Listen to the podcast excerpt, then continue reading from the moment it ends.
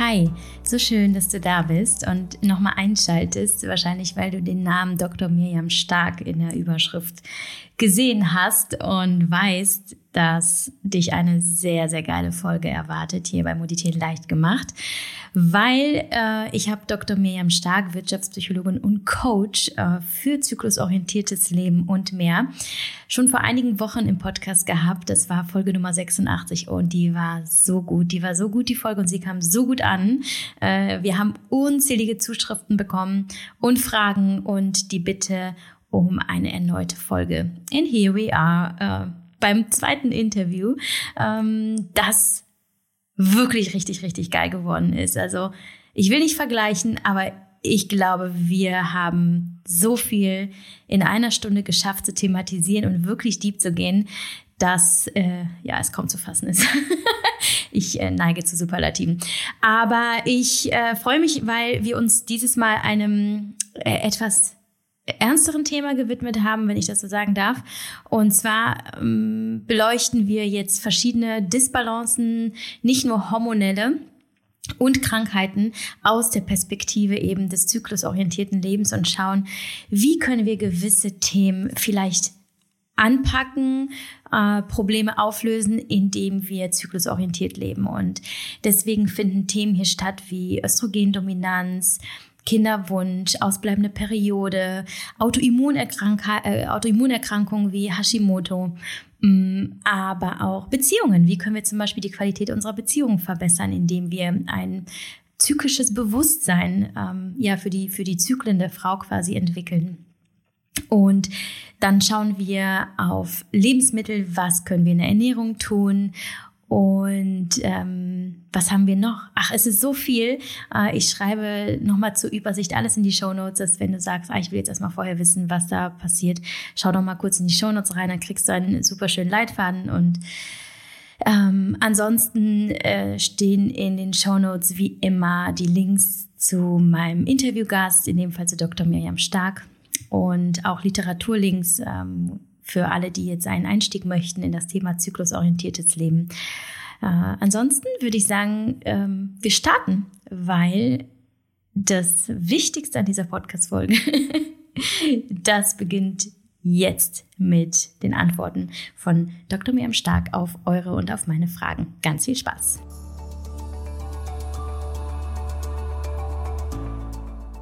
Sponsor dieser Folge ist Athletic Greens, was all denen von euch ein Begriff ist, die meinen Content schon länger verfolgen und wissen, dass es sich hierbei um ein Supplement mit der höchsten Relevanz in meinem Lebensbereich Gesundheit handelt. Entdeckt habe ich es vor über drei Jahren, als ich nach meiner Hashimoto-Diagnose auf der Suche nach einem Allround-Support für mein Immunsystem, meine Darmflora, meine Regeneration und meinen Energiehaushalt war. Seitdem vergeht kein Tag ohne Athletic Greens. Was mich überzeugt, erzähle ich dir gleich. Zunächst noch einige Worte zu dem Produkt für all diejenigen, die es noch nicht kennen. Athletic Greens ist mit seinen 75 Vitaminen, Mineralstoffen, einem Superfood-Komplex, Präbiotika, Adaptogen und weiteren nachweislich wirksamen und komplett natürlichen Inhaltsstoffen das Greens-Pulver mit der hochwertigsten Rezeptur auf dem Markt. Was Athletic Greens von anderen grünen Pulvern unterscheidet, ist nicht nur die reiche, qualitativ unvergleichliche Komposition, sondern auch, dass die enthaltenen sekundären Pflanzenstoffe tatsächlich aus echtem Obst und Gemüse stammen und keinerlei synthetische Zutaten oder schädliche Inhaltsstoffe beigefügt sind, also auch keine künstlichen Farbstoffe oder Süßstoffe. Bei der Herstellung wird auch jegliche Wärmeverarbeitung vermieden, um eine maximale Bioverfügbarkeit zu gewährleisten. Außerdem passt es zu jeder Ernährungsform, egal ob Keto, Paleo, vegan, Laktose oder glutenfrei. Und ganz wichtig, es ist NSF zertifiziert, was bedeutet, dass es alle Qualitäts- und Sicherheitsstandards erfüllt, die für die Top-Athleten der Welt erforderlich sind. Was auf dem Etikett steht, ist also auch wirklich drin. Nicht nur für mich als Sportlerin ist äh, Athletic Greens also eine extrem sinnvolle Ergänzung, sondern insbesondere vor dem Hintergrund meiner Autoimmunerkrankung, mit der immer ein höherer Nährstoffbedarf einhergeht. Selbst für gesunde Menschen mit einer ausgewogenen Ernährung ist es schwer, den Nährstoffbedarf zu decken, mit Hashimoto aber umso mehr. Seitdem ich Athletic Greens in meine tägliche Morgenroutine integriert habe, habe ich wirklich tolle Blutwerte, ein starkes Immunsystem. Ich konnte meine Darmflora aufbauen, habe eine deutlich bessere Verdauung, eine schönere Haut, weniger Heißhunger und profitiere von mehr Energie und Fokus im Arbeits- und Familienalltag. Ich trinke Athletic Greens jeden Morgen pur äh, mit Wasser oder im Laufe des Vormittages in einem grünen Smoothie. Bin ich unterwegs, habe ich die praktischen Travel Packs dabei, was vor allem meine Verdauung bei der Konfrontation mit Reisestress, weniger Schlaf und anderem Essen in ihrer gewohnten Funktion unterstützt. Wenn du neugierig geworden bist, dann habe ich für dich als Hörerin oder Hörer meines Podcasts eine wirklich gute Nachricht. Auf athleticgreens.com slash mamamoves erwartet dich ein exklusives Abo-Angebot, das neben Athletic Greens einen kostenlosen Jahresvorrat an Vitamin D, fünf Travel Packs, ein Shaker und eine tolle schöne, äh, robuste Keramikdose beinhaltet. um das Angebot wahrzunehmen, gehst du einfach auf athleticgreens.com slash mamamoves oder du klickst den Link in den Show Notes unter dieser Folge. Solltest du übrigens nicht zufrieden sein, bekommst du in den ersten 60 Tagen dein Geld zurück und kannst das Abo jederzeit stoppen.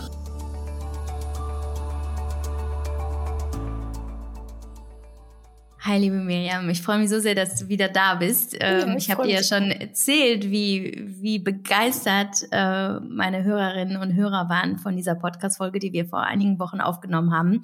Und es kamen so viele Fragen rein und äh, da habe ich dir direkt Bescheid gesagt, so, das müssen wir noch einmal machen. Äh, schön, dass du dir die Zeit genommen hast und vor allem, äh, dass du auch einverstanden bist, dass wir uns diesem Thema eben Krankheiten und Disbalancen widmen.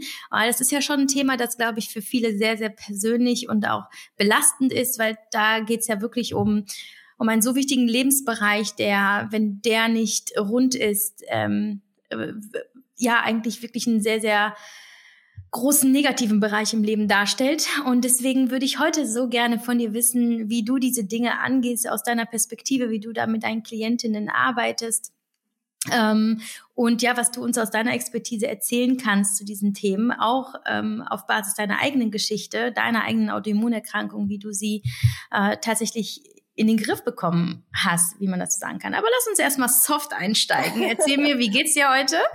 Ähm, und äh, wie hast du den, Sta den Tag gestartet? Wir haben 10 Uhr morgens. Wie hast du den Morgen verbracht?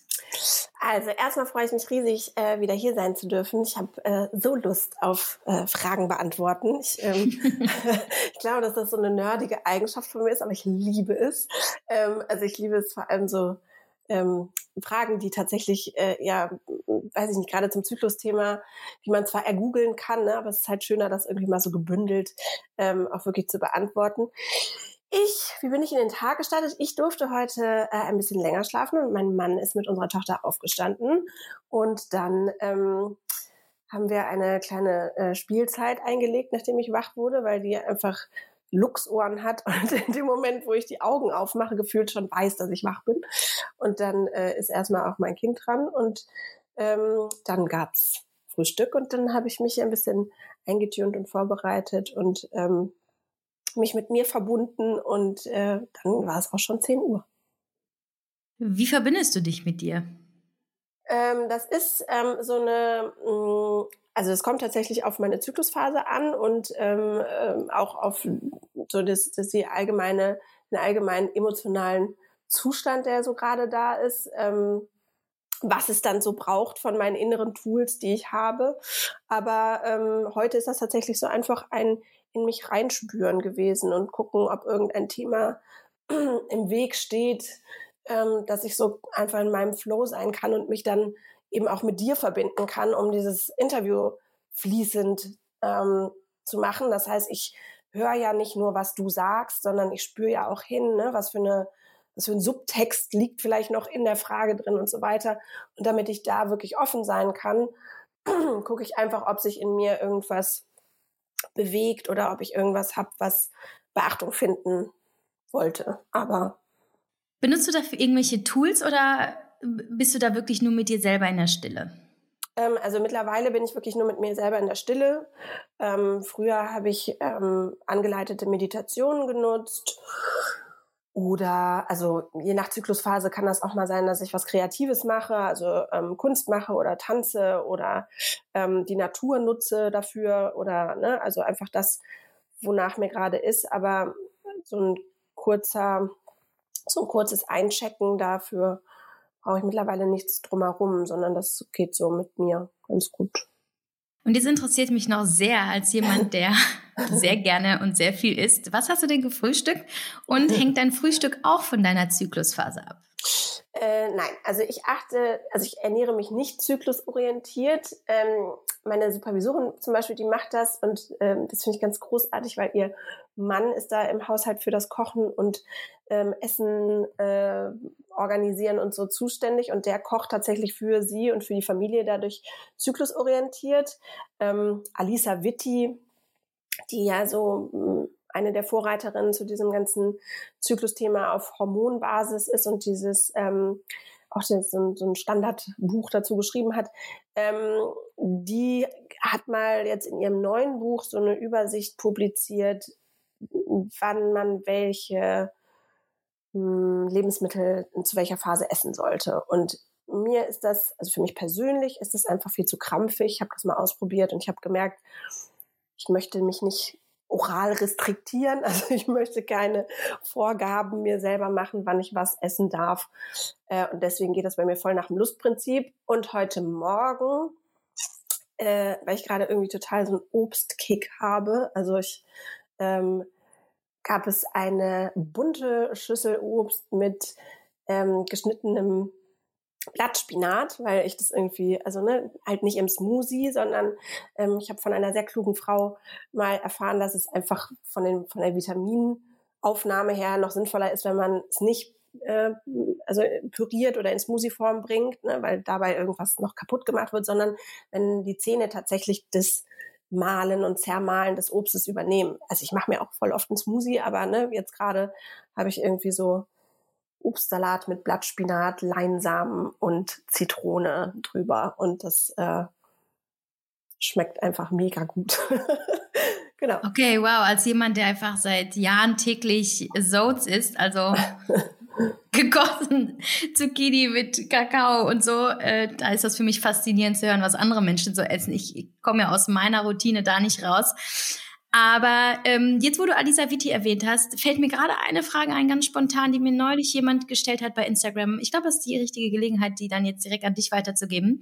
Ähm, ich habe ja den Woman Code auch gelesen. Das war meine Einsteigerliteratur, was äh, zyklusorientiertes Leben angeht und überhaupt so Weiblichkeit und was ist, was passiert eigentlich in meinem Körper und und so weiter, ne? Gerade auch so beim Thema ähm, Unfruchtbarkeit und und äh, eben äh, Periode nicht bekommen und so weiter. Aber da kam eben die Frage, das gibt's ja nur auf Englisch. Gibt es, äh, das, das gibt keine deutsche Übersetzung. Ich fand, das war gut zu lesen, aber ich bin da halt auch relativ sicher im Englischen. Ich kann schon verstehen, dass gerade so ein mh, mm, äh, schwieriges Thema, ein fachspezifisches Thema vielleicht ab, abstreckt, wenn es eben in englischer Sprache ähm, formuliert ist. Hast du äh, vielleicht ein deutsches Pendant im Sinn, was ähnlich äh, vielleicht oder ähnliche Informationen bietet wie, wie das Buch Woman Code von Alisa Vitti? Ja, also ähm mir ist zum Beispiel Woman Code viel zu amerikanisiert geschrieben. Also ich, ich mag den, den Style davon nicht und der Fokus liegt ja auch sehr stark so auf dem Bereich Hormone. Also mein absolutes All-Time Favorite Book ist Period Power von Macy Hill. Das ist auf Englisch publiziert worden, also sie ist Britin und ähm, schreibt einfach mega witzig und frisch und es macht halt zusätzlich dazu, dass es sehr informativ ist und super gut wissenschaftlich recherchiert ist, ähm, macht es einfach Spaß, dieses Buch zu lesen. Und das ist jetzt mittlerweile auch auf Deutsch erschienen. Also das gab es ganz lange nur auf Englisch und jetzt ähm, gibt es das auch auf Deutsch. Ich weiß leider den deutschen Titel nicht. Ich habe das mir damals auch auf Englisch gekauft, aber wenn man ähm, einfach Period Power Macy Hill und dann die deutsche Übersetzung googelt, dann wird man fündig werden.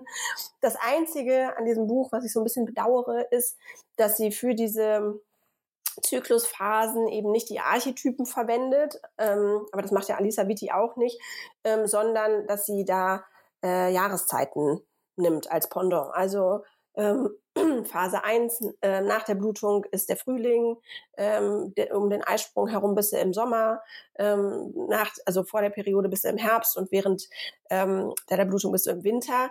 Das ist zwar ganz nett, um so Bilder zu haben, aber um da hin auf diese psychologische Ebene zu kommen und sich wirklich zu fragen, ne, was sind da für Themen bei mir, kommt man mit den Jahreszeiten nicht weit, weil dir, also ne, dir ist es vielleicht eher klar zu wissen, was habe ich für ein Thema im Bereich des Altseins oder was habe ich für ein Thema im Bereich meiner Jugend oder so. Aber wie fühlt sich mein Winter an und was habe ich mit meinem Winter für ein Problem, ähm, ne, bietet vielleicht nicht so ganz die äh, Basis, um da auch noch tiefer inhaltlich in so einer äh, Inner Work-Ebene einzusteigen. Aber um mal den ersten Überblick zu bekommen, um äh, auch echt crazy viele Fun Facts sich so reinzuziehen über den gesamten weiblichen Organismus, ähm, ist das das perfekte Einsteigerbuch. Cool, super. Ich ähm, pack das gerne in die Show Notes, da kann man es direkt anklicken. Ich finde sowas immer super hilfreich. Ich bekomme häufig Fragen zu Literaturtipps und manchmal, ja, okay, äh, bin ich manchmal ein bisschen überfragt. Super von dir zu hören, was du da empfehlen kannst. Jetzt ruder ich noch mal ein Stückchen zurück wieder zum Essen. und zwar, ähm, wie du ja weißt, haben wir jetzt ein paar Fragen noch äh, der Hörerinnen und Hörer gesammelt, die nach der letzten Podcast-Folge kamen. Und eine dieser Frage lautete, ähm, wie, welche, welche Ernährung empfiehlst du, empfiehlst du in der, im, ja, in den verschiedenen Zyklusphasen? Also gibt es bestimmte Lebensmittel, die in den einzelnen Phasen ähm, eingenommen werden sollten, um eben den Zyklus zu unterstützen? Ja, also ich bin ja keine Ernährungsberaterin oder Ernährungswissenschaftlerin ähm, oder Medizinerin. Das heißt, ich ähm, will da auch mich nur begrenzt mit dem oder kann da nur begrenzt was zu sagen ähm, über das, was ich tatsächlich durch Literatur und aber auch eben durch den Austausch mit einer Expertin aus dem Bereich natürliche Familienplanung angesammelt habe. Ähm, und zwar ist es so, dass es verschiedene Lebensmittel gibt, die ähm, die Aufnahme von oder die Produktion von Estradiol, also dem Hormon für die erste Zyklusphase, was in der ersten Zyklusphase wichtig ist, und Progesteron, das was in der zweiten Zyklusphase vorherrschend ist, also nach dem Eisprung, ähm, wie man die fördern kann. Es ist jetzt aber so, ne, das will ich echt nochmal ganz, ganz, ganz deutlich vorweg sagen, dass für mich Ernährung etwas ganz Lustvolles sein darf. Es gibt nämlich auch viele Frauen, die ähm, in ihrer Jugend zum Beispiel eine Essstörung hatten und wenn man mit denen, also wenn man denen jetzt sagt, so du musst zu der und der Zeit das und das essen, kann das einfach triggernd wirken. Ne? Und ähm, dieses freie, lustvolle, ähm, wirklich intuitive Essen kann sogar dazu führen, dass man merkt, ah krass, ich ernähre mich genau richtig. Ne? Deswegen also die Dinge, die ich vielleicht gleich mal sagen werde, die kann man so nutzen, um mal so in Gegencheck zu gehen und mal zu gucken, ah, habe ich jetzt gerade irgendwie zufällig genau darauf Lust? Witzig, ich befinde mich ja auch äh, in meiner ersten Zyklusphase. Also eher sich so zu checken, wann was stattfindet, als jetzt ähm, ja, sich vielleicht irgendwie in, in bestimmte Ernährungsrichtungen reinzuzwängen. Ähm, wenn man ähm, die die Adeline Decho heißt die, die hat mich ähm, äh, da mit Wissen und mit so Übersichten ausgestattet. Ähm, wenn man Lust hat, seinem Estradiol so ein bisschen unter die Arme zu greifen, dann kann man ähm, das tun mit Hopfen, also ne, im in Bier, ähm, Marzipan, Mandelöl, Lakritz, Kaviar, ist eine sehr, sehr strange äh, Liste an Lebensmitteln, wie ich finde. Ähm, Granatapfel, Schmalz und Soja. Also in diesen Lebensmitteln steckt viel Estradiol drin, beziehungsweise das fördert einfach die Estradiolproduktion. Für die zweite Zyklushälfte, also die Progesteronzeit, ähm, sind Milchprodukte, also Milch, Käse, Butter, Schokolade tatsächlich. Also deswegen haben wir häufig auch in dieser äh, PMS-Zeit äh, Lust auf Schokolade, beziehungsweise auch während der Periode, ne, wo so das Progesteron richtig tief gesackt ist, krieg, können wir mal so ein Hyper kriegen, weil wir dann unser Progesteron eben wieder bisschen ankurbeln wollen. Ähm, und ähm, Walnüsse haben auch noch relativ viel Progesteron. Das heißt, wenn man auch mal einen Progesteronmangel ausgleichen möchte, ähm, kann man, das habe ich ähm, gemacht, als ich nach dem Abstillen hatte ich so einen ziemlichen, äh, ziemliches Hormonchaos und hatte auch so einen ähm, leichten Progesteronmangel. Und das kann man gut mit Walnüssen ausgleichen. Die muss man jetzt nicht gleich alle essen, sondern, das ist das Coole, man kann einfach Walnussöl nehmen und sich damit einschmieren. Und ähm, auch das kann einfach, wenn man das nachhaltig macht und regelmäßig macht, kann das den Progesteronspiegel so ein bisschen ankurbeln. Ähm, es kommt natürlich darauf an, wie heftig dieser Progesteronmangel ist ne, und was für Folgen dadurch schon ähm, entstanden sind. Also wenn der Körper einmal so auf dem Marsch ist, also die Progesteronmangel hat ja meistens noch irgendeine Folge. Bei mir war es ein Neurodermitis-Schub, der zum Beispiel ähm, nach 100 Jahren irgendwie wieder da war und ähm, wenn der Körper einmal sich so auf diese Fahrbahn begeben hat, diesen, ähm, diese Reaktion zu produzieren, dann ähm, darf man natürlich auch da erstmal mit ansetzen und dieses Symptom mitheilen lassen. Also da ähm, kann dann das reine wieder in, in also den, den reinen Hormonausgleich zu schaffen, ähm, da bedarf es dann auch noch so ein bisschen Symptombehandlung vorher. Okay, ähm, jetzt wo du, ich äh, hatte eigentlich für später eingeplant die Frage, aber ich glaube, die passt jetzt gerade ganz gut, weil jemand gefragt hat, ähm, ob es aus deiner Sicht Sinn macht, denn Progesteron ähm, quasi in Tablettenform oder meinetwegen auch vaginal gibt's ja auch, ähm, zuzuführen dem Körper ab, ab dem Eisprung quasi, äh, mit dem Ziel, PMS-Symptome zu reduzieren. Äh, ja oder nein? Und ist die Alternative dann wirklich die Ernährung oder hast du da einen anderen Tipp? Mhm. Also generell würde ich ja bei PMS-Symptomen immer erstmal hingucken, das ist natürlich auch meine spezielle psychologische Perspektive oder meine, wie ich finde, ganzheitliche Perspektive, würde immer erstmal hingucken, was will der Körper mir gerade sagen. Ja, weil der Körper macht halt, wie gesagt, nichts, um uns zu ärgern und ähm, einfach wild jetzt irgendwo Tabletten einzuwerfen, wäre nie meine, meine Herangehensweise, sondern dieses Symptom, das da ist, was hat das denn für eine Botschaft? Ne? Lebe ich vielleicht diese Phase drei, in der ja die Progesteronzeit vorherrschend ist, lebe ich die vielleicht nicht genug? Also das ist eigentlich so der Haupt, ähm, Grund dafür, dass viele Frauen eben unter irgendwelchen PMS-Symptomen leiden, ist, dass wir diese dritte Phase des Zyklus, in denen es eben um dieses, das Ausleben dieser magischen, intuitiven, auch ein bisschen zurückgezogenen Seite von uns gibt, geht, ähm, dass wir dafür gesellschaftlich eben keinen Raum haben, beziehungsweise den ähm, nicht gelernt haben, uns den zu nehmen. Und damit ähm, gar nicht wissen, wie das geht. Also, ne, wie lebe ich meine Kreativität aus? Wie, wie nehme ich mehr Raum für mich? Wie lebe ich intuitiv? Wie lebe ich ohne meinen Kopf zu benutzen und so weiter? Also, ohne meinen Kopf die ganze Zeit anzustrengen und so weiter.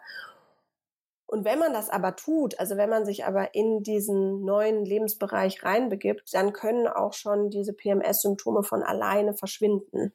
Das heißt, dann braucht es überhaupt keine medikamentöse Unterstützung wenn man auf natürliche Weise seinen, ähm, also auf pflanzlicher Basis seinen Zyklus einfach unterstützen will und auch diesen hormonellen Ausgleich, ne? also ein Progesteronmangel geht ja meistens mit einem ähm, äh, Östradiolüberschuss, also Östrogenüberschuss einher, weil das einfach dann nicht in, in der Waagschale liegt, ähm, die hormonelle Verteilung sozusagen.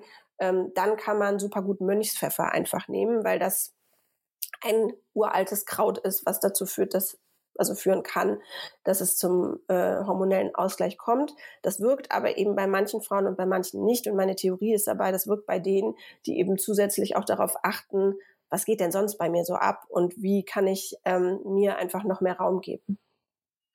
Ähm, würdest du Mönchspfeffer durchgehend nehmen oder nur wirklich bei äh, in bestimmten Phasen, in bestimmten Zuständen oder wirklich quasi ähm, durchgehend als tägliches Supplement?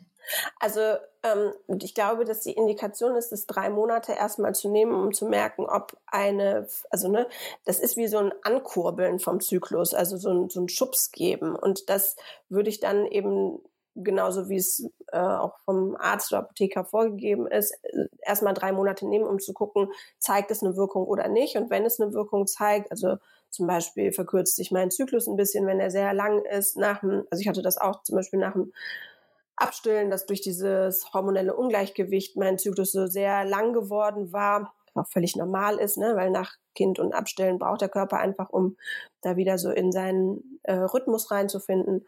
Und da habe ich ihn eben mit Mönchspfeffer unterstützt und das dauerte irgendwie so zwei Monate oder so oder zwei Zyklen. Und dann ähm, hat er sich so nach und nach verkürzt. Das geht auch nicht von heute auf morgen. Also wenn der irgendwie bei, war glaube ich bei 39 Tagen oder so und dann geht er dann mal auf 35 die nächsten zwei Zyklen und dann geht das immer so weiter. Also ähm, das ist was, was man ähm, sich auf jeden Fall angucken kann. Und ähm, die Frage ist ja auch, was ist der Leidensdruck? Ne? Also wo, ähm, was möchte, also welches, welches Symptom stört. Und wie gesagt, da würde ich immer erstmal auch gucken, ähm, an welcher Körperregion findet es statt, ne, mit in, in, was für also in welchem genauen Zeitpunkt ähm, der Phase 3 kommt das. Ist das ein Thema von Rückzug eher? Dann ist das eher nach dem relativ äh, zeitig nach dem Eisprung. Dann darf man da gucken, gebe ich mir genug Zeit für mich in dieser Zeit, gehe ich wirklich in diesen Rückzug. Und wenn es aber später passiert, also so zehn Tage nach dem Eisprung, wenn der Körper weiß, Ei wurde nicht befruchtet, dann ist es tatsächlich auch nochmal so ein kreatives Outlet-Thema. Ne? Also wo gebe ich mir im Alltag auch genug Raum, wirklich mal crazy zu sein und einfach Sachen zu machen, die jetzt vielleicht von außen als unangepasst wahrgenommen werden.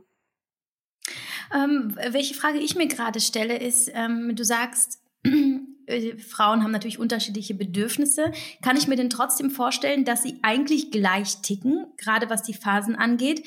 Also ich kann zum Beispiel verstehen, dass die eine vielleicht in Zyklusphase 3 das Bedürfnis hat, äh, zum Beispiel eher viel zu lesen und im Bett zu liegen und die andere möchte lieber malen. Das macht Sinn. Aber glaubst du, dass eigentlich das Grundbedürfnis das gleiche ist, eben der Rückzug und irgendwie diese Ruhe und diese ähm, ja irgendwo diese die ja so, so, so eine starke Verbindung äh, zu sich selbst oder kann es auch sein, dass die Frauen auch ganz unterschiedlich ticken, dass sie eine voller Energie ist in Zyklus, Zyklusphase 3 und weiß nicht, nur powern möchte? Oder wie ist deine Erfahrung und was denkst du? Also ich glaube, dass sich die Zyklusphasen sogar für jede Frau immer mal wieder verändern können, ne? je nachdem, was für ein Thema da gerade dran ist. Also wenn viel innere Arbeit ansteht, dann wird der Körper sehr das Bedürfnis haben, in den Rückzug zu gehen. Gleichzeitig wenn es ähm, ne, darum geht, viel rauszulassen und viel, viel ähm, eben in dieses expressionistische, ähm, extrovertierte zu gehen, ähm, beziehungsweise exzentrische zu gehen, dann ähm, wird es da halt eher so, ich sag mal, kreativ wilder zugehen. Also ähm, ich würde das gar nicht so klassifizieren wollen, was definitiv so ist, ne? Und das ist einfach das, was diese Phasen ausmacht, ist halt, dass die physische Basis, die wir haben, uns zu diesen, in diese Qualitäten, äh, also zu diesen archetypischen Qualitäten führt. Wie die sich äußern, ist total individuell. Also das ist so individuell, wie wir sind, wie unsere Geschichte ist, wie unsere Situation ist. Ne? Und genau davon ist es eben abhängig, wie wir die einzelnen Phasen auch erleben. Deswegen ist ja mein Traum, dass wir irgendwann, wenn wir uns grüßen, nicht mehr sagen, hi, wie geht's, sondern hi, in welcher Phase bist du und wie geht's dir in dieser Phase, ja, damit wir einfach auch auf der Ebene voneinander lernen und wissen, ähm, ah, okay, irgendwie Phase 3 ist gerade für dich eine, in der es dir total gut geht und du mega kreativ sein kannst, wie schön, ja, ich bin gerade in äh, Phase 3 und mir geht's aber nicht so gut, vielleicht kann man sich da gegenseitig unterstützen oder ähm, auch darüber, über den anderen eben Heilung finden. Und ähm, genau, das ist also das ist mein Traum. ich finde es mega. Stell mir das gerade bildlich vor. Ja. Voll gut. Vor allem, das erlaubt ja direkt mal, also dieser Smalltalk, der ja eigentlich immer irgendwie mühselig ist. Und das erlaubt dann einfach direkt mal ein geiles Gespräch. Ne? Ja. Ähm, ich mache das ja mit meinem, also mein, mein Umfeld, ähm, meine Freundinnen müssen mir immer erst mal sagen, in welcher Phase sie sind. Und ähm, es ist aber auch immer schön. Also es ne, gibt keine, die das nicht gerne macht. Und ähm, ja, ich habe ja auch ähm, mit vielen das irgendwie so oder bei vielen das so, dass wir ähm, das in unserem WhatsApp-Status drinstehen haben und da einfach so ein äh, Emoji für nehmen, welche, in welcher Phase man gerade ist. Ja, wunderbar. Ähm, das ist aber auch gleichzeitig, finde ich, auch ja nicht nur was Physisches, sondern das ist ja wirklich irgendwie auch so eine mentale Reise, ne? Weil du lernst ja wirklich, was dich so ausmacht, so deine, dein, dein Urzustand, was ist wirklich rein menschlich gerade in dir und hochindividuell. Ich finde das total schön.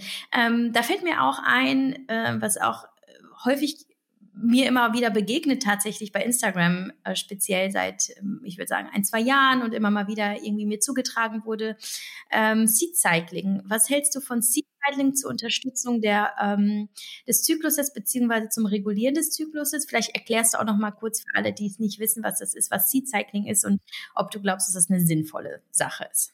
Also ich bin äh, beim, im Bereich Cycling auf jeden Fall keine Expertin, ähm, weil ich ähm, weil ich nicht so die den Zugang zu Körnern habe, glaube ich.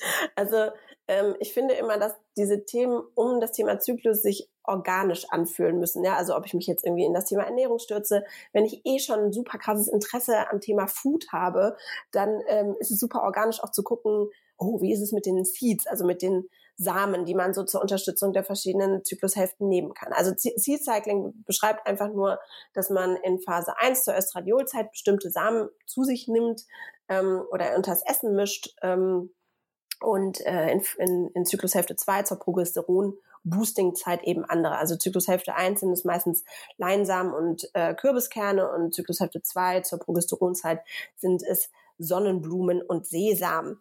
Ähm, genau, ich glaube, dass das schon auch, also von dem, was ich ähm, so bei Kolleginnen, die sich in dem Bereich besser auskennen, auch kenne, ist, dass es auch so eine uralte Tradition hat. Ne? Wir äh, so als äh, Sammler ähm, haben uns in der Natur ja auch immer das geholt, was uns dann zu der jeweiligen ähm, Zeit, nicht nur Jahreszeit, sondern auch dann eben Zykluszeit gut getan hat. Und so ähm, haben wir auch bestimmte Samen eben zu uns genommen.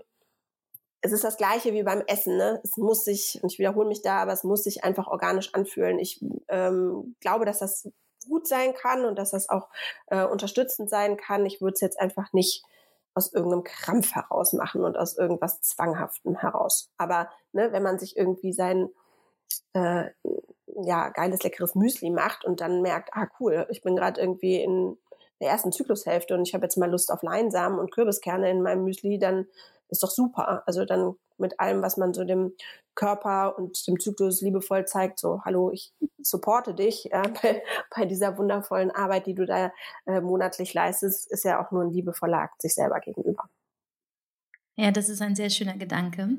Ähm, steigen wir jetzt direkt mal ein in, in die etwas äh, ernsteren Themen ähm, und Disbalancen, Krankheiten. Ähm, womit ich einsteigen möchte, ist Östrogendominanz. Ich glaube, das ist unfassbar weit verbreitet.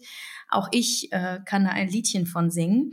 Ähm, erklär mal ganz kurz, was bedeutet Östrogendominanz und glaubst du, kann ich sie ausschließlich mit zyklusorientiertem Leben ausgleichen und in den Griff bekommen? Ja, also ähm, wie ich ja vorhin schon gesagt habe, meistens geht die Östrogendominanz mit einem Progesteronmangel einher. Und meine Theorie ist dabei eben, dass das genau das ist, was ich vorhin auch beschrieben habe, dass diese Phase 3 einfach so gesellschaftlich unterrepräsentiert ist und wir überhaupt nicht wissen, wie wir mit dieser Magie in uns leben können und sollen, dass das ähm, äh, dazu führt, dass es da eben diesen Schiefstand gibt und wir einfach nicht genug Progesteron produzieren und das zu unterschiedlichsten Mangelerscheinungen und aber auch Nebeneffekten ähm, kommen kann. Wenn man diese Phase 3 mehr lebt, kann es tatsächlich auch zu einem hormonellen Ausgleich kommen und diese ähm, Symptome können sich verringern. Ähm, gleichzeitig darf das aber auch äh, physisch unterstützt werden, also zum Beispiel durchs Essen oder zum Beispiel ähm, durch Mönchspfeffer oder so äh, und so weiter. Die Frage ist immer, wie stark der ist, ne? Also wie stark die die Östrogendominanz, also wie groß ähm, die der der oder wie ja also wie wie hoch die Werte einfach in dem Bereich sind. Ähm, das Einzige ist halt, wenn diese Schieflage sozusagen sich schon so chronifiziert hat und die ähm, verschiedenen Symptome, die Nebenerscheinungen, die dabei passieren können, ähm, sich auch schon so verselbstständigt haben, dann darf man natürlich auch erstmal dabei anfangen, die aufzufangen und da liebevoll in eine Unterstützung zu gehen, also physisch und äh, psychisch und zu gucken, ähm, was haben diese Symptome denn noch für Botschaften mit sich, auf die ich auch achten darf. Das heißt, ähm, das erste ist zu gucken, geht es da auch um Progesteronmangel und wenn ja, und das kann man super leicht zum Beispiel dadurch erkennen, dass zwischen ähm, dem Eisprung und der Blutung mindestens neun Tage liegen müssen. Und wenn das regelmäßig nicht der Fall ist, dann kann man davon ausgehen, dass das Progesteron ge, ähm, verringert ist. Ich empfehle aber immer dann auch nochmal zur Gynäkologin und zum, oder zum Gynäkologen zu gehen und einen Hormonstatus machen zu lassen. Das heißt zu gucken, wie sieht's denn tatsächlich aus. Leider ist es so oft, dass die Schulmedizin einen, also diese hormonelle Schieflage bei einer, ich habe jetzt nicht die exakten Werte im Kopf, aber ähm, äh, bei einer ähm, viel stärkeren äh, Zahl überhaupt oder viel größeren Zahl überhaupt erst als Mangel beziehungsweise Dominanz anerkennt. Und ähm, wenn man aber mal zu einer Naturheilpraktikerin geht, kann die vielleicht auch schon feinere Nuancen erkennen, wo sich eine Disbalance eben ankündigt oder sichtbar ist. Ähm, ne, also häufig ist da die Schulmedizin, misst die einfach mit gröberen Maßen und wird erst tätig, wenn das Kind wirklich in den Brunnen gefallen ist. Und in einer ähm, naturheilpraktischen Kunde ähm, hat man dann ein bisschen eine feinere Perspektive und guckt halt hin und sagt, okay, da, da geht schon was ähm, in die Richtung Disbalance, da können wir jetzt schon vor, vorab ähm, unterstützen. Mhm, okay. Ähm, nächste Frage betrifft ähm, ausbleibende Periode, äh, die ja leider auch äh, weit verbreitet ist, besonders bei, ja, so ich würde sagen zwischen 20 und 30, wo, wo viele Fehler noch passieren, einfach aus Unwissen oder aus eben aus vielleicht falschen Zielen und vielen anderen Dingen. Ähm, was hältst du oder beziehungsweise wie kann ich Zyklus-Tracking bei ausbleibender Periode ähm, ja, vollziehen? Wie geht Zyklus-Tracking und welche Chancen und Möglichkeiten haben wir hier und vielleicht da auch sogar noch die Periode wieder ins, äh, ins Laufen zu bringen? Mhm. Äh, sehr, sehr gute sogar. Also gerade wenn es ähm, ne, nach dem Absetzen der Pille ähm, zum Beispiel kommt es ja häufig dazu, dass erstmal mehrere Monate ähm, der Zyklus einfach noch nicht in Gang, Gang gekommen ist, weil die ähm, äh, chemisch produzierten Hormone, die Teil der Pille sind, sich auf die Rezeptoren setzen, die die natürlichen Hormone produzieren und der Körper sozusagen verlernt, ähm, natürliche Hormone produzieren zu können. Jetzt mal ganz simplifiziert erklärt. Und ähm, da kann trotzdem das Wissen einfach darüber und ein liebevoller Kontakt zur Gebärmutter ähm, dafür sorgen, die, den Zyklus in Schwung zu bringen. Also es ist ähm, schon mehrfach bei ähm, Klientinnen passiert, denen ich nur die Input-Session gegeben habe, also nur das Zykluswissen vermittelt habe und die dann ähm, ein, zwei Monate wirklich im Einklang mit ihrem Rhythmus gelebt haben ähm, und äh, sich selber gut wahrgenommen haben und dann ähm, hat sich das eben ausgeglichen. Man spürt seinen Zyklus auch, wenn man nicht blutet. Das gilt sowohl für die Perimenopause, also die Zeit, in der ähm, ne, in den 15 Jahren zwischen 42 und 52, in denen ähm, die Blutung zwischendurch aussetzt und unregelmäßig wird, ähm, als auch danach. Das heißt, das ist ja ein Uhrwerk in uns, was ähm, ab der Menarche, also ab dem Zeitpunkt der ersten Blutung in uns losgeht und was wir so lange spüren, dass es einfach sich auch auf emotionaler Ebene abbildet, ohne dass wir es physisch ähm, hormonell unterstützt ähm, erleben müssen. Das heißt, wir spüren das zum Beispiel auch während der Schwangerschaft und wir spüren es auch während des Stillens. Es ist halt nur eine sehr feine Betrachtungsweise. Das Tracking funktioniert ja, also das emotionale Tracking funktioniert ja auch ohne Bluten einfach, indem du jeden Tag mit einem Wort deinen Tag zusammenfasst und das in dieses Zyklusrad einfach einträgst ähm, oder in Kalender und es am Ende des äh, Monats dann zusammenfasst, eben in diesem Zyklusrad und in dieser Übersicht und dir da ein Bild verschaffst, so in welchen Phasen habe ich denn gerade irgendwie das größte Thema. Ne? Und wenn ähm, wenn es sich da zum Beispiel zeigt, dass einfach ähm, diese, also wenn zum Beispiel zu viel Testosteron produziert wird, ähm, dann kann das FSH, also dieses äh, follikelstimulierende Hormon, nicht gebildet werden. Ähm, dann äh, hat der Körper einfach Schwierigkeiten, überhaupt in die Eizellenproduktion reinzugehen und dann bleiben eben Eizellproduktion und Eisprung und äh, Progesteronzeit und so weiter aus und dadurch kann die Blutung auch noch nicht stattfinden. Also es ist erstens interessant zu sehen, warum ist gerade, ähm, warum will der Körper einfach gerade keine oder hat der Körper keine Möglichkeit ähm, zu bluten. Und das andere ist ähm, eben, dass das Tracking trotzdem da sein darf und dass die Verbindung zu den einzelnen Phasen trotzdem da sein darf. Und dass das eben auch die Stabilität bringt. Interessanterweise gilt das alles immer dann, wenn man eben nicht hormonell eingreift. Also wenn du die Pille nimmst oder wenn du ähm, die Spirale eingesetzt hast, dann ist das ein Eingriff und es ist wie ein Betäuben. Also dann, ne, das ist das, was die Frauen mir immer berichten, wenn sie zu mir kommen und sagen, ich möchte die eigentlich absetzen und ich merke, das stört mich, ich merke, ich bin irgendwie nicht mit mir verbunden, ich weiß, fühle mich irgendwie zyklisch total lost, ähm, ich fühle mich dadurch auch in meinem Leben echt äh, lost, ich habe kein, kein klares Bild davon, was ich beruflich machen will und so weiter. Ähm, dann ist es eben an der Zeit, sich von dieser äh, hormonellen Verhütungsmethode auch zu verabschieden. Äh, wo du jetzt das Thema Verhütung ansprichst, äh, ganz kurz, wie, was empfiehlst du denn dann? Was ist, was ist dann die beste Verhütungsmethode, wenn man wirklich möglichst zyklusorientiert leben möchte? Ja, ich hatte das ja bei dieser Expertin vorhin mal erwähnt. Ähm, also ich bin größter Fan von ähm, der natürlichen Familienplanung. Das ist ähm, eine ähm, sehr sichere Zyklus, äh, Zyklus, Verhütungsmethode.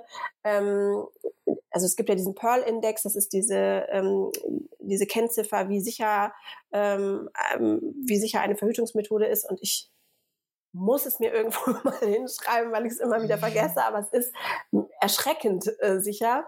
Und zwar besteht es aus drei Komponenten. Einmal aus der äh, Basaltemperatur, das ist die Körpertemperatur nach dem Aufwachen, also ohne dass man aufgestanden ist, ähm, der Cervix-Position und dem Cervix-Schleim, weil der Cervix sich ja ähm, über den Zyklus verändert. Das heißt, während der fruchtbaren Tage rutscht er so ein bisschen nach oben, damit er die Distanz für die Spermien zu der Ampulle, das ist dieser Bereich im Eileiter, in dem die Eizelle befruchtet wird, verkürzt. Das heißt, damit die Spermien ist einfach der, der Weg nicht so lang für die ist. Die kommen ja mit, keine Ahnung, ihrer Geschwindigkeit angerauscht und damit die dann schnell dahin kommen können, wo sie befruchten, wo die, die Eizelle befruchten sollen, zieht der Zervix sich nach oben abgefahrenerweise und während ähm, der Menstruation sitzt er sehr tief und ähm, möchte natürlich das Blut ähm, na, releasen, also entlassen, so aus dem Körper.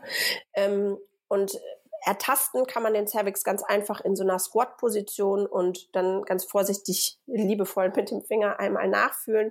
Und ähm, bei Frauen, die vaginal geboren haben, ähm, fühlt sich das an wie so ein, wie so ein gespitzter Lippenmund. Und bei Frauen, die äh, noch oder nicht vaginal geboren haben, ist es wie so ein Grübchen in der Nase, fühlt sich das an. Und damit, wenn man weiß, wo sitzt der Cervix, ist es eine, ein, eine Information. Das zweite ist eben die Flüssigkeit, weil je mehr Feuchtigkeit drin, desto mehr, ähm, äh, desto fruchtbarer ist man, damit das eben gleitfähiger für die Spermien ist.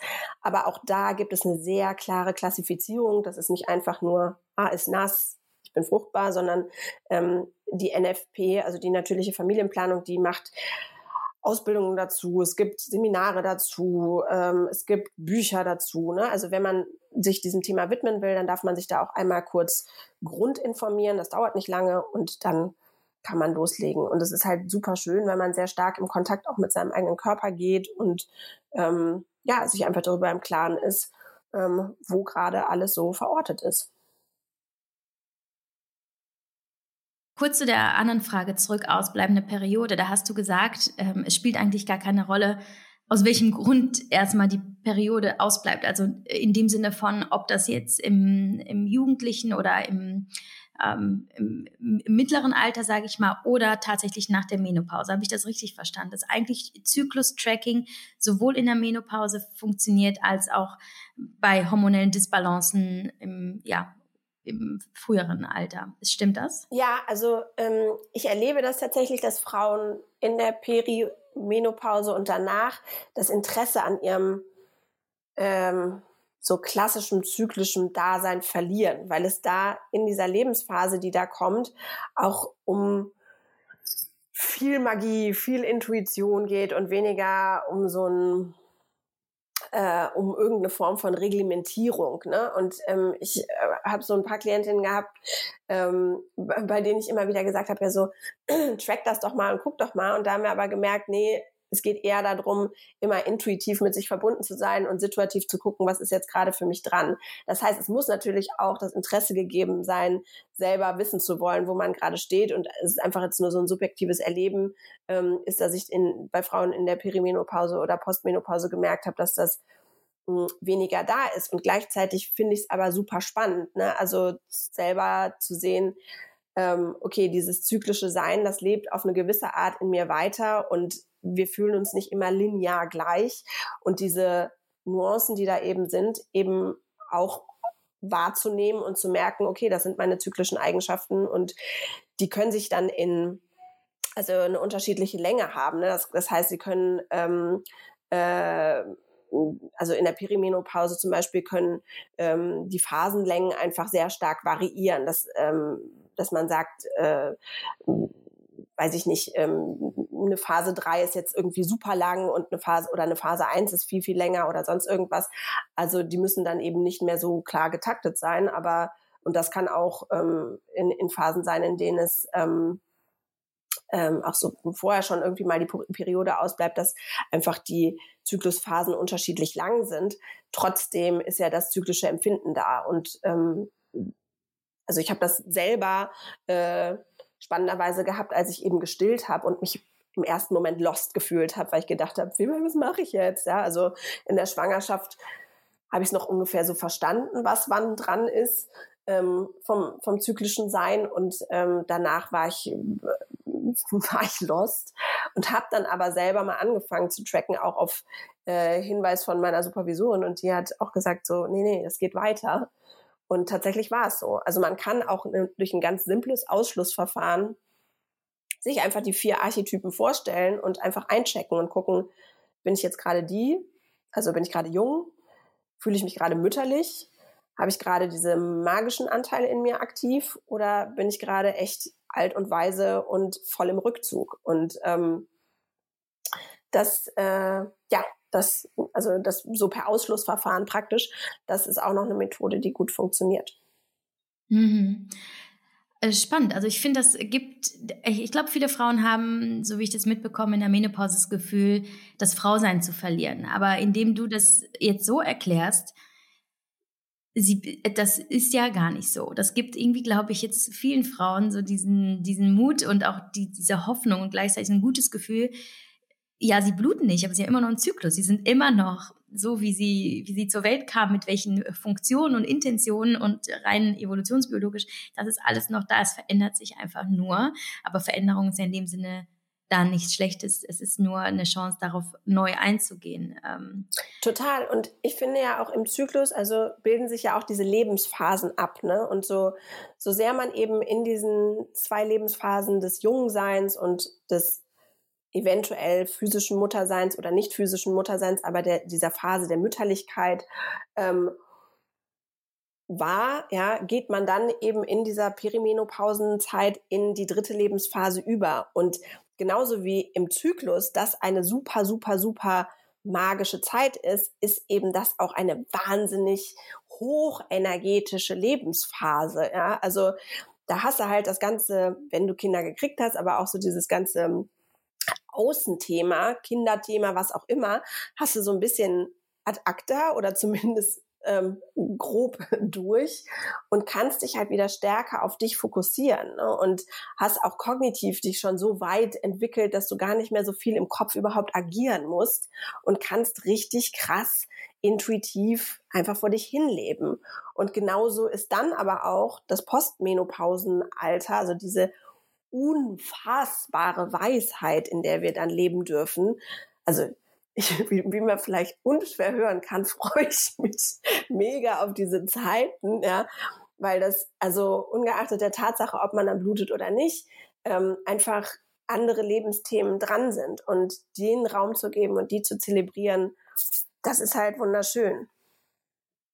Ah, schön, das wirft ein ganz neues Licht auf, auf die Phase, die ja immer noch sehr negativ, äh, glaube ich, konnotiert ist. Und viele Frauen haben Angst davor, was passiert. Ich meine, jetzt, äh, man hört ja die schlimmsten Horrorgeschichten, was da passiert in der Menopause.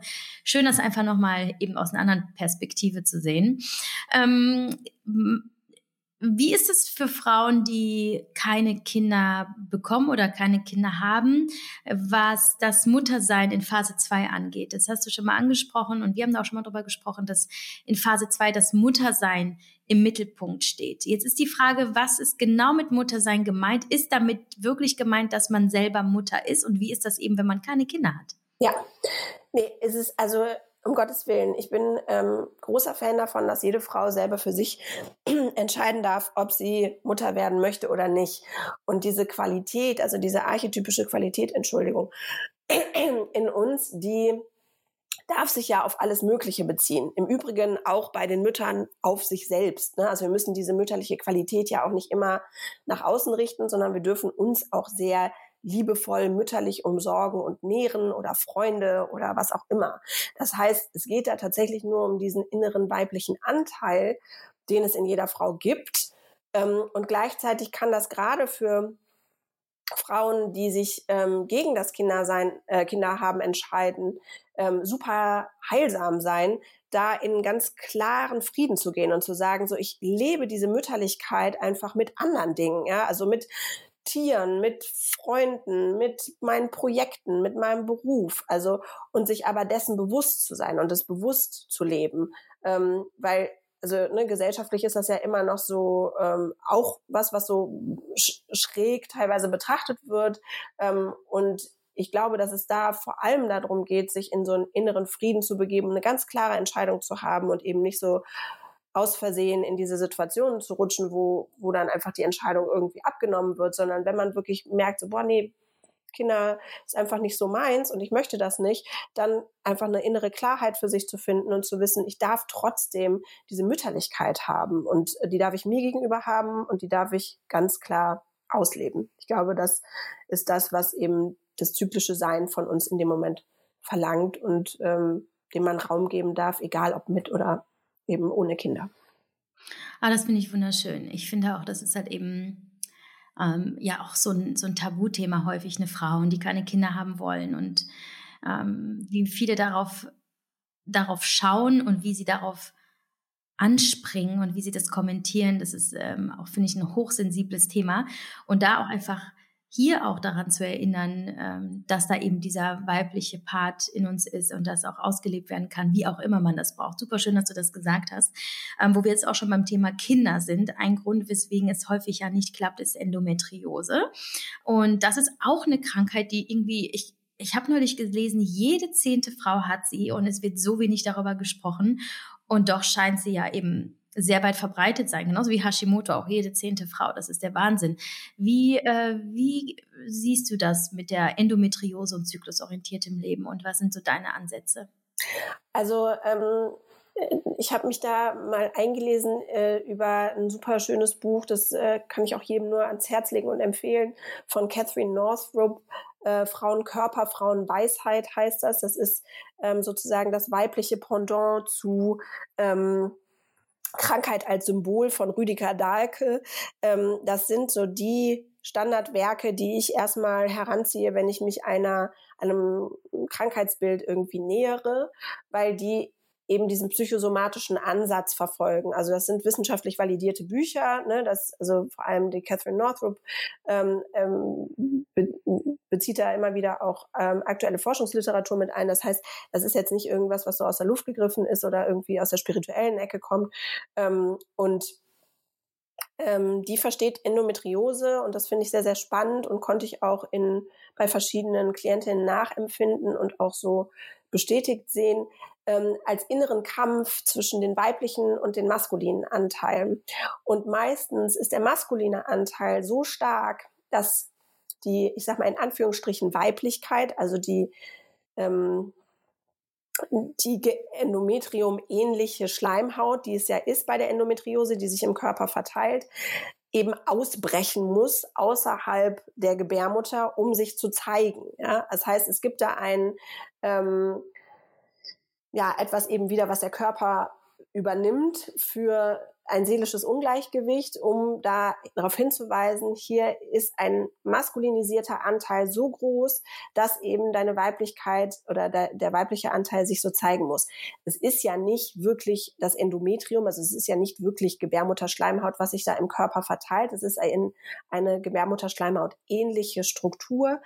Nichtsdestotrotz ne, ist der, sag mal, der Mechanismus des Körpers ist halt eben der zu sagen, das Weibliche in mir ist, hat eben so wenig Raum bekommen, dass mein Körper jetzt zeigen muss, dass er mehr Raum bekommen darf.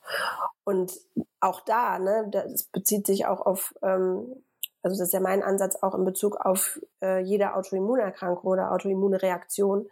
Ähm, ich bin fest davon überzeugt, dass wenn wir diesen seelischen Konflikt, der darunter liegt, lösen, dass dann der Körper keinen Grund mehr hat, uns diesen Konflikt anzuzeigen und damit die physischen Symptome heilen können. Das heißt, in dem Moment, wo ich mich darum kümmere, was will mein Körper mir sagen, braucht er eben nicht mehr in diese Leistung gehen, es mir zu zeigen und die Krankheit kann sich ablindern oder tatsächlich ähm, verschwinden.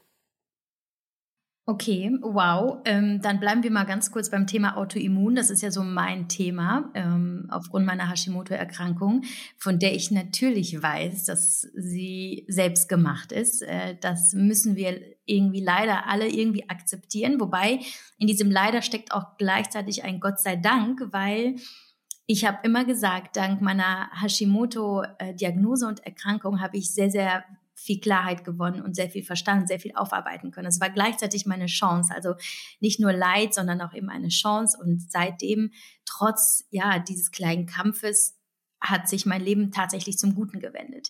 Aber es war, es hat glücklicherweise kam es überhaupt dazu, dass ich so verstanden habe. Ich glaube einfach auch aufgrund Menschen, die die eben sehr ganzheitlich auf die auf Krankheiten blicken und Austausch und Quellen, ähm, Literatur, die ich gelesen habe und vielleicht auch meine eigene Intuition und weil es halt einfach irgendwie auch nicht zu ignorieren war. Aber ähm, Erklär mir das nochmal kurz. Wie du, du hattest selber eine Autoimmunerkrankung, ähm, du hast es gerade schon angesprochen. Auch hier nochmal in Bezug auf das zyklusorientierte Leben. Ähm, wieso und wie genau, wenn wir eine Autoimmunerkrankung haben? Also ähm, den direkten Zusammenhang, den hat es tatsächlich bei mir, also ich bin selber auf diesen Zusammenhang für mich gekommen, weil meine Autoimmunerkrankung tatsächlich auch ein Thema, äh, also das ganz klare Thema ähm, Weiblichkeit hat. Also Neurodermitis habe ich ja auch und das ist ja auch eine Autoimmunerkrankung. Aber die, die ähm, mich damals nach den zwei Fehlgeburten so aus dem Nichts ähm, erwischt hat, war ja ähm, die Alopecia areata beziehungsweise irgendwann universalis, also der totale Haarausfall und das bei einer extrem Löwenmähne. Und ähm, also dieses Haarausfallen war natürlich die Vollkatastrophe, aber ähm, genau wie du das beschreibst, habe ich sehr schnell verstanden, dass das eben einfach eine Botschaft meines Körpers ist, die ich gefälligst zu entschlüsseln habe und ähm, dass es eine Aufgabe ist. Und diese, also bei mir, also Autoimmunerkrankungen sind ja wie fehlgeleitete Energie im Endeffekt. Ja, also erstmal ist das ein Zeichen dafür, je nachdem wie stark die Autoimmunerkrankung ist, verfügst du halt über krass viel Energie nur fließt die gerade in eine falsche Richtung, nämlich gegen dich. Und da, wohin die fließt, also das Organ oder den Bereich in deinem Körper, in dem sich die Entzündung abbildet, in dem liegt die Signalwirkung. Das heißt, in dem das Organ bietet dir dann äh, die Möglichkeit zu verstehen, worum es geht. Das heißt, bei meinen Haaren war ganz klar, ne, also die ähm, Alopecia entsteht dadurch, dass man, ähm, dass die Haarwurzeln sich entzünden und ähm, dann so schwach sind, dass sie die Haare nicht mehr halten können. Und ganz klar waren Haarwurzeln und Haare ein Zeichen von Weiblichkeit. Und damit habe ich mich eben auf die Reise begeben und mal geguckt, okay, welche Anteile in meinem weiblichen Sein lebe ich nicht genug. Bei Hashimoto ist es zum Beispiel so, dass ja der die Schilddrüse so als Kommandozentrale des Stoffwechsels für Weiterentwicklung steht, also für Lebensentwicklung. Und ähm, die Aufgabe, die damit verbunden ist, ist eben zu gucken, welche existenziellen Entwicklungshürden habe ich in meinem Leben und wie kann ich mich da freikämpfen. Das heißt, ähm, sich eben anzugucken, wo leite ich selber, und das ist ein super intelligenter Move, ne, den wir da machen. Also wir beleuchten praktisch durch die Autoimmunreaktion genau das körperliche Thema, was dran ist. Das zu dekodieren, dafür gibt es eben so tolle Bücher wie das, was ich eben erwähnt habe von Catherine Northrup, das Frauenkörper, Frauenweisheit und auch das von Rüdiger Dahlke, wobei ich da immer dazu sagen möchte, dass ich seine Ansätze schon sehr maskulinisiert finde und vor allem auch, äh, also seine Interpretation sehr maskulinisiert finde und man die einfach mit Vorsicht genießen darf, weil es schnell so, ein, so eine Schuldkonnotation in den Interpretationen gibt. Und da finde ich im gesamten Autoimmun äh, darf man sich davon erstmal losmachen. Es geht nicht darum, dass man irgendwie schuld ist, diese Krankheit zu haben, sondern man hat halt die crazy Fähigkeit, sich an diesen Bereichen zu entzünden und sich an diesen Bereichen einen mehr oder minder starken Hinweisreiz zu geben. Je schneller man hingeht und diese Botschaft, die da drunter liegt, unter dem Organ entschlüsselt, desto schneller kann es eben auch zur Heilung kommen. Also ich habe ja innerhalb von äh, glaub, einem halben Jahr hatte ich ja wieder Haare auf dem Kopf. Ne? Und normalerweise ist nach Universalis, wenn man sich so die medizinische Fachliteratur dazu anguckt, sind erstmal zwei Jahre die Haare weg, weil die Haarwurzeln sich angeben, angeblich erholen müssen. Aber ähm, ich bin fest davon überzeugt, dass je schneller man zu dem Kernthema kommt, ähm, was die ähm, Krankheit einem mitgeben möchte, desto schneller kann es eben auch zur Heilung kommen. Jetzt mache ich mal einen Sprung zum Zyklus. Der Zyklus kann dir insofern dabei helfen, als dass die Dinge, die im Mangel stehen, warum du diese Krankheit zeigst, sich eben auch durch zyklisches Dasein heilen lassen. In dem Moment, wo du alle Phasen und alle Themen in diesen Phasen ausgeglichen, voll, satt und rund lebst, machen die wenigsten von uns, ne? aber in dem Moment, wo du das machst, kann es keinen Mangel geben, der eben auch diese Krankheit produziert. Das heißt, wenn du merkst, es gibt, jetzt mal zurück zu Hashimoto, ne, du merkst, okay, da sind irgendwelche Entwicklungshürden, dann kannst du dir auf Zyklusebene nochmal konkreter angucken, bei welchen Entwicklungsthemen oder in welchen Entwicklungsmomenten stehe ich denn, wo es für mich einfach eine Barriere gibt. Ja? Und dafür ist halt der Zyklus mega hilfreich, weil er uns ganz automatisch jeden Monat durch ein vermeintliches Unwohl, Unwohlsein oder physische Symptome anzeigt, in welchem archetypischen Bereich wir eben ein Thema haben.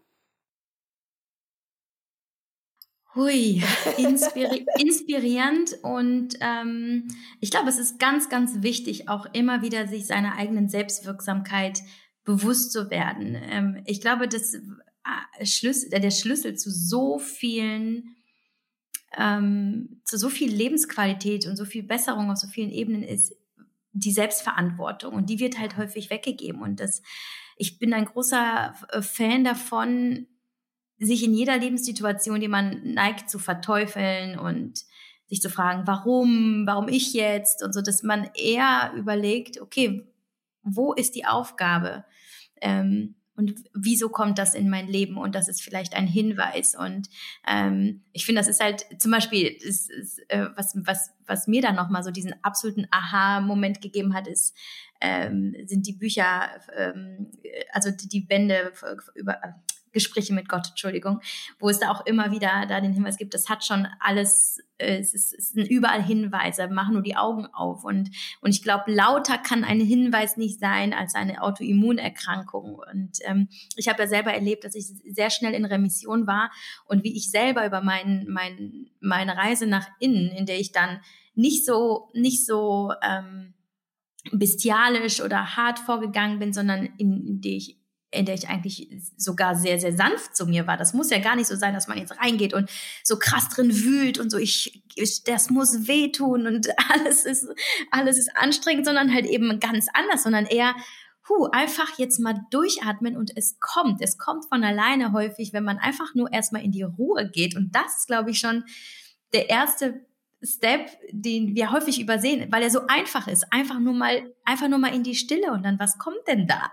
Und wie häufig wir uns von allen Seiten irgendwie berieseln, ablenken und das ist unangenehm, dann machen wir dies, dann machen wir das und eigentlich ist häufig einfach nur dieser Moment der Stille schon der erste Schritt, vor dem aber die meisten und ich gehöre da auch zu, so viel Angst haben, weil da manchmal Dinge kommen, die man gar nicht will und weil man dann merkt, scheiße, wenn nichts mehr da ist, bin ich gar nicht so gerne mit mir alleine. Und ich merke jetzt eben auch so durch dieses, ähm, ne, durch das zyklusorientierte Leben oder Bewusstsein einfach, ähm, dass ich, dass ich so ein bisschen wie so eine Freundschaft zu mir selbst aufbaue. Ne? Man hat so das Gefühl, ha, okay. so, ja, wie, ja, hör mal, mir ist heute eher nach, äh, nach äh, einfach nur Bücher lesen und liegen und kein Sport und kein dies und das. Und dann, dann denkst du, okay, das ist einfach, als würdest du mit einer guten Freundin reden. Ne? Was würdest du ihr raten, wenn sie zu dir sagen würde, oh, mir geht's heute irgendwie nicht gut, ich bin irgendwie schlapp oder so? Dann sagst du auch nicht, boah, aber denk an deinen Summer Body, ähm, gib Gas. Du, äh, du weißt ja jetzt, ne? Äh, ab zum Sport. Und ähm, da muss ich einfach sagen, dass, dass es einfach schön ist zu merken, ah, okay, ich kann auch mit mir selber wie mit einer guten Freundin sprechen. Und äh, ja, eigentlich irgendwie ein, ein schönes äh, Leben aufbauen mit mir selbst. so bleibt uns eigentlich nur noch eine äh, Frage, die ich ähm, unbedingt stellen möchte, weil ich sie auch sehr, sehr spannend finde, wo wir schon mal beim Thema Disbalancen sind. Die muss es ja nicht unbedingt nur in uns selbst geben, sondern auch zwischenmenschlich. Ähm, gerade so mit dem eigenen Partner in den eigenen vier Wänden und vielleicht äh, äh, zu Corona-Zeiten mehr denn je. Ähm, wie blickst du denn auf das Thema Partnerschaft, Beziehungen, vielleicht auch Freundschaft ähm, aus deiner Perspektive als Coach für zyklusorientiertes Leben? Also wie können wir da vielleicht sogar Disbalancen ausgleichen? Äh, wie können wir die Qualität der Beziehung verbessern? Wie können wir vielleicht ähm, Probleme äh, behandeln? Erzähl mal. Also ich liebe es, mit Paaren zu arbeiten, weil ich das erstmal einen so liebevollen, wertschätzenden und logischen Schritt sehe, eben zu gucken, was für ein Rhythmus hat denn meine Partnerin so? Also auch vom Mann ne, zu ver verstehen zu wollen und nicht irgendwie immer oder vom muss auch kein Mann sein, aber ne, vom Partner oder Partnerin ähm, verstehen zu wollen, so was was geht denn da gerade in dieser Person vor und was möchte ich ähm, und wo merke ich immer wieder, stoßen wir auch an gleiche Themen.